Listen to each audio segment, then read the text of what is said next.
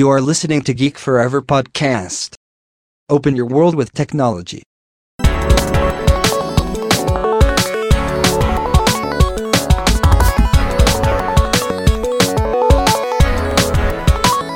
This is Geek Story.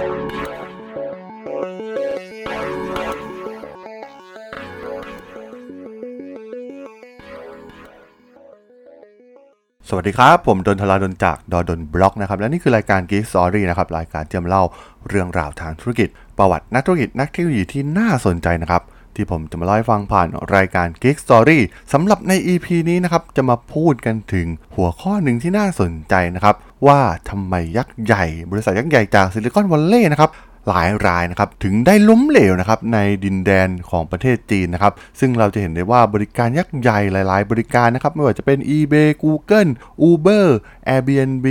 Amazon ซึ่งทุกบริษัทเหล่านี้เนี่ยล้วนแล้วแต่เคยพยายามที่จะเอาชนะตลาดในประเทศจีนมาแล้วแทบจะทั้งสิ้นนะครับแต่ส่วนใหญ่เนี่ยก็พบกับความล้มเหลวซึ่งส่วนใหญ่ที่หลายๆคนคิดเนี่ยก็คงจะคิดว่ามาจากการควบคุมของรัฐบาลจีนนะครับหรือ The Great Firewall ที่รัฐบาลจีนเนี่ยตั้งไว้ป้องกันบริการเหล่านี้นะครับไม่ให้ไปใช้งานสำหรับชาวจีนภายในประเทศของพวกเขานั่นเองนะครับถือว่ามันเป็นการบล็อกบริการต่างๆเหล่านี้แต่ความจริงแล้วนะครับมันไม่ใช่เพียงแค่เรื่องของเซนเซอร์ชิพเท่านั้นนะครับซึ่งมีหนังสือหนึ่งนะครับที่มีชื่อว่า AI Superpower นะครับจากไคฟูลีที่เป็นอดีตผู้บริหารระดับสูงของทั้ง Microsoft Google ทั้งในอเมริกาและก็ประเทศจีนเนี่ยเขาได้มองเรื่องดังกล่าวเนี่ยต่างออกไปนะครับเขามองว่าการที่บริษัทจากอเมริกันนั้นพยายามทำทุกอย่างในประเทศจีนเหมือนตลาดอื่นๆที่พวกเขาครอบครองได้ทั่วโลกนั่นคือข้อผิดพลาดที่สำคัญที่สุดซึ่งเราจะเห็นได้จากหลายๆประวัติธุรกิจนะครับที่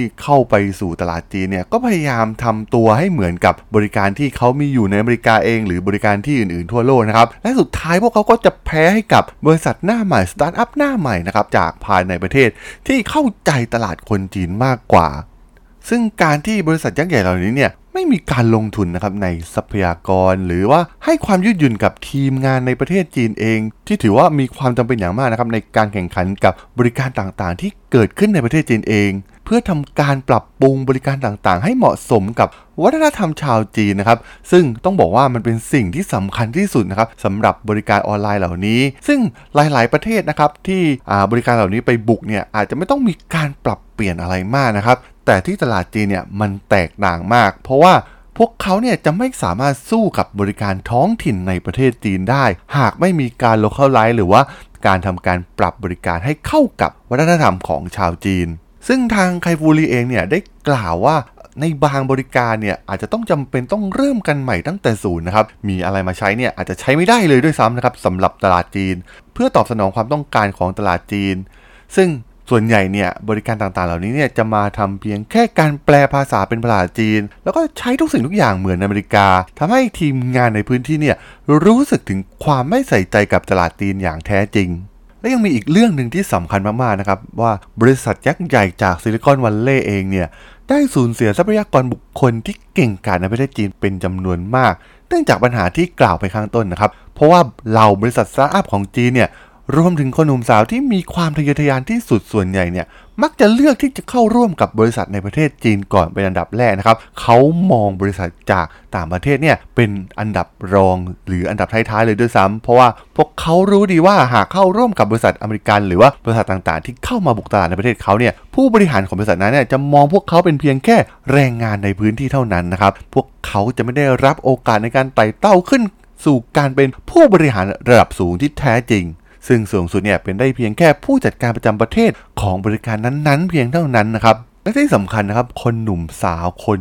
ชาวเทคของจีนเนี่ยคนรุ่นใหม่เหล่านี้เนี่ยล้วนมีความทะเยอทะยานสูงพวกเขาเนี่ยเลือกที่จะก่อตั้งบริษัทสตาร์ทอัพของตัวเองหรือเข้าร่วมกับบริษัทในประเทศจีนเพื่อเอาชนะบริการยักษ์ใหญ่เหล่านี้นะครับที่มาจากซิลิคอนวัลเลย์มันถือเป็นความท้าทายอย่างหนึ่งที่สำคัญมากๆนะครับของคนหนุ่มสาวในประเทศจีนเพราะฉะนั้นเองทำให้ทรัพยากรแรงงานส่วนใหญ่ที่บริษัทจากซิลิคอนวัลเลย์ได้ไปเนี่ยมักจะเป็นกลุ่มคนที่หวังเพียงแค่เงินนะครับหรือว่าหุ้นมากกว่ากลุ่มคนที่จะมีความทะเยอทะยานเพื่อเอาชนะในตลาดจีนอย่างแท้จริงนั่นเองซึ่งนักวิเคราะห์ต่างชาติเนี่ยก็ยังสงสัยนะครับในคำถามที่ว่าทำไมบริษัทยักษ์ใหญ่จากซิลิคอนวัลเลย์เนี่ยไม่สามารถเอาชนะจีนได้ แต่บริษัทของจีนเนี่ยกำลังยุ่งอยู่กับการสร้างผลิตภัณฑ์ต่างๆของพวกเขาเนี่ยให้ดีขึ้นและดูเหมือนตอนนี้นะครับบริการต่างๆของพวกเขาเทคโนโลยีต่างๆของพวกเขาเนี่ยบางส่วนเนี่ยอาจจะล้ำหน้าประเทศต้นฉบับของพวกเขาอย่างในอเมริกาไปแล้วก็เป็นได้นะครับเราจะเห็นบริการหลากหลายมากๆนะครับจากจีนที่เป็นการโคลนบริการมาจากอเมริกาแทบทั้งสิ้นWeibo ซึ่งเป็นแพลตฟอร์มไมโครบล็อกที่ได้รับแรงบันดาลใจมาจาก Twitter เนี่ยก็ขยายตัวอย่างรวดเร็วมีการเพิ่มฟีเจอร์ต่างๆมากมายและทำให้ตอนนี้เนี่ยมีมูลค่ามากกว่า Twitter ที่พวกเขาก็ปี้มาเป็นที่เรียบร้อยแล้วนั่นเองหรือบริการอย่างดีๆนะครับที่เรียนแบบมาจาก Uber ก็ได้ขยายบริการและผลิตภัณฑ์อย่างมากและให้บริการรถโดยสารในประเทศจีนในแต่ละวันเนี่ยมากกว่าที่ Uber ทำได้ทั่วโลกเสียอีกหรือบริการอย่างโฉเฉี่ยวนะครับซึ่งเป็นแพลตฟอร์มข่าวของจีนที่ถูกไปเปรียบเทียบกับบัสฟีดที่ใช้อัลกอริทึม Machine Learning ขั้นสูงเพื่อปรับแต่งเนื้อหาให้เหมาะสมกับผู้ใช้แต่ละคนซึ่งต้องบอกว่าการเติบโตของ Ecosystem ของผู้ประกอบการจีนนั้นเป็นมากกว่าการคิดเพียงแค่การแข่งขันกับบริการจาก Silicon Valley นะครับหลังจากที่บริษัทต่างๆไม่ว่าจะเป็น Alibaba ไปตู้หรือ Tencent เนี่ยได้พิสูจน์แล้วว่าตลาดอินเทอร์เน็ตของจีนเนี่ยสามารถสร้างกำไรได้มากเพียงใดอย่างที่เราได้เห็นในปัจจุบันมันทำให้คลื่นลูกใหม่ของบริษัทด้านการลงทุนเนี่ยก็เริ่มที่จะหลั่งไหลเข้าสู่อุตสาหกรรมด้านเทคโนโลยีของประเทศจีนและตลาดของพวกเขาเนี่ยกำลังร้อนแรงเป็นอย่างมากจำนวนสตาร์ทอัพในประเทศจีนเนี่ยก็เติบโตขึ้นอย่างทวีคูณแม้จะต้องมีการต่อสู้กับยักษ์ใหญ่จากซิลิคอนวัลเลย์ซึ่งแน่นอนนะครับว่าการต่อสู้ของพวกเขากับยักษ์ใหญ่จากซิลิคอนวัลเลย์เนี่ยมันทำให้เหล่าบริการของจีนเนี่ยยิ่งแข็งแกร่งขึ้นและเข้าใจตลาดจีนมากยิ่งขึ้นและที่สำคัญเขาไม่ได้เพียงแค่แข่งกับประเทศตะวันตกเท่านั้นอย่าง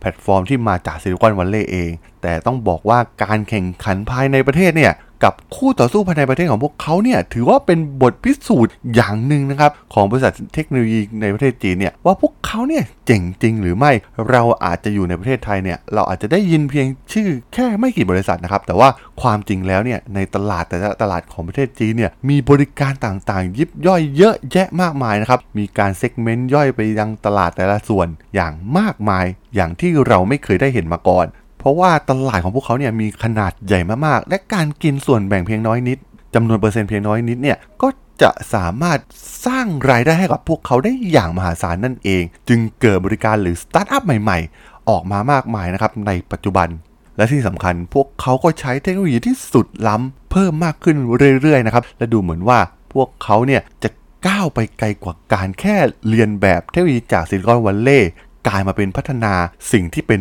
นวัตกรรมออกมาให้เราได้เห็นกันในอนาคตนั่นเองครับผมสำหรับเรื่องราวในรายการ Geek Story ใน EP นี้เนี่ยผมก็ต้องขอจบไว้เพียงเท่านี้ก่อนนะครับสำหรับเพื่อนๆที่สนใจเรื่องราวประวัติธุรกิจประวัตินักธุรกิจที่น่าสนใจนะครับที่ผมจะมาเล่าให้ฟังผ่านรายการ Geek Story เนี่ยก็สามารถติดตามกันได้นะครับทางช่อง Geek Forever Podcastตอนนี้ก็อยู่ในแพลตฟอร์มหลักๆทั้ง Podbean, Apple Podcasts, Google Podcasts, Spotify, YouTube แล้วก็จะมีการอัปโหลดลงแพลตฟอร์ม Blogdit ในทุกๆตอนอยู่แล้วด้วยนะครับยังไงก็ฝากติดตามกันด้วยนะครับส่วนอีกช่องทางหนึ่งในส่วนของ Line ที่ @tharadol นะครับ @tharadol ก็สามารถแอดเข้ามาพูดคุยกันได้นะครับผมก็จะส่งสาระดีๆพอดแคสต์ดีๆให้ท่านใน